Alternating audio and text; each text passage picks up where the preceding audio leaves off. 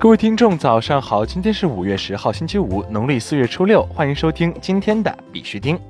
以下是昨天行情。截止到昨天晚上十八点，根据 Coin Market Cap 数据显示，全球数字货币市场总市值为一千八百八十五亿三千九百零八万美元，二十四小时成交量为四百七十六亿七千二百七十六万美元。比特币报六千零八十九点九二美元，较前一天涨幅为百分之三点四七。以太坊报一百七十一点四七美元，较前一天涨幅为百分之零点八四。昨天的恐慌与贪婪指数为六十九，前天为六十三，贪婪程度再次升高，等级仍为贪婪。昨天，BTC 早间强势拉升，突破站稳六千点整数位关口，行情沿五日均线上行，呈多头趋势。从当前走势上来看，目前主要处于调整阶段，在日线上未出现大级别阳线时，操作上逢低做多，行情均以回调支撑位买场为主。在这里呢，必须第二是要提醒各位，投资有风险，入市需谨慎。相关资讯呢，不为投资理财做建议。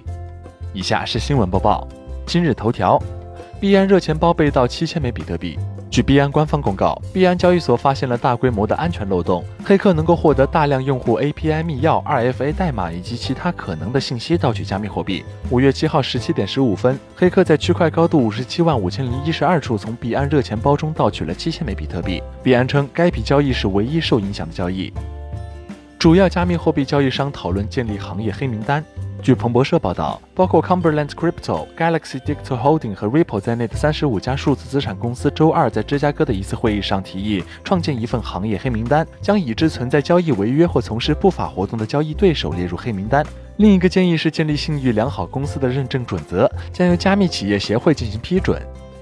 国内新闻。币安被盗七千零七十四枚 BTC 已被黑客汇聚转移至七个主要新地址。据 Paxil 数字资产护航系统数据显示，昨天晚上二十二点三十五分起，币安交易所热钱包被盗取的七千零七十四枚 BTC 出现多次异动。黑客将此前二十个地址中的若干地址余额汇集起来，将资金统一转至七个新地址，其中前六个地址分别有一千零六十枚 BTC，最后一个地址转入了七百零七枚 BTC，加上其他小额地址，本次币安被盗的七千零七十四枚 BTC 已基本全部被转移。Paxil 在此提醒各大交易所留意最新的资金流向，并对相关新地址做及时冻结处理。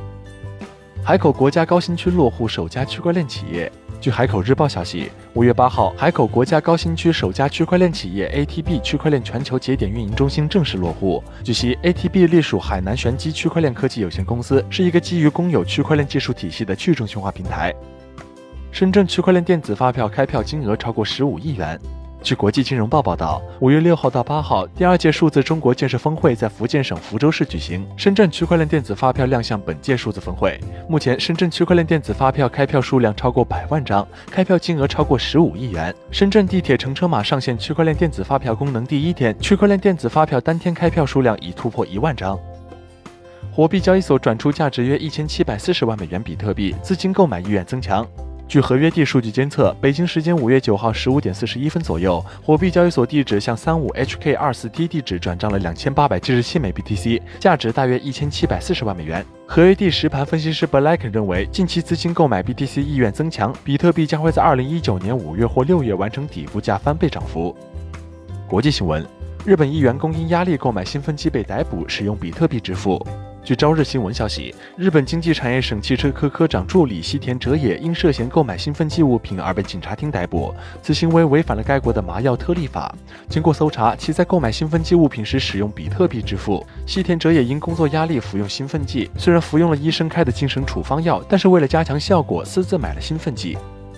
马耳他公司注册局将使用区块链系统。据 Coin Telegraph 引援马耳他独立报五月八号的报道，马耳他公司注册局将在区块链驱动的系统上运行。据悉，公司注册处是一个公共登记处，包含新公司和现有公司的官方信息和文件。该机构此前属于马耳他金融服务管理局，已于去年年底成为一个独立的实体。传 Coinbase 开始限制提款额，其货已进行自查。最近有外国网友爆料称，Coinbase 开始限制提款额，给出的理由是防止欺诈、保护账户安全。有网友猜测，Coinbase 此举是为了自查或者害怕挤兑。Coinbase 官方并未给出提款额限制的更正，仍保留原来的提款无限制。英国北爱尔兰首府将推出其专属加密货币 Belfast Coin。根据 Vertic 消息，英国北爱尔兰首府 Belfast 市议会和英以合资科技公司 Colu 合作，计划将于今年推出该城市专属的加密货币 Belfast Coin。该货币将参与构建当地居民的奖励平台，居民通过收集 Belfast Coin，并可以在当地商店、咖啡馆和餐馆等场合消费。Belfast Coin 是 Belfast 参与洛克菲勒基金会百座最具弹性城市世纪挑战赛的一部分。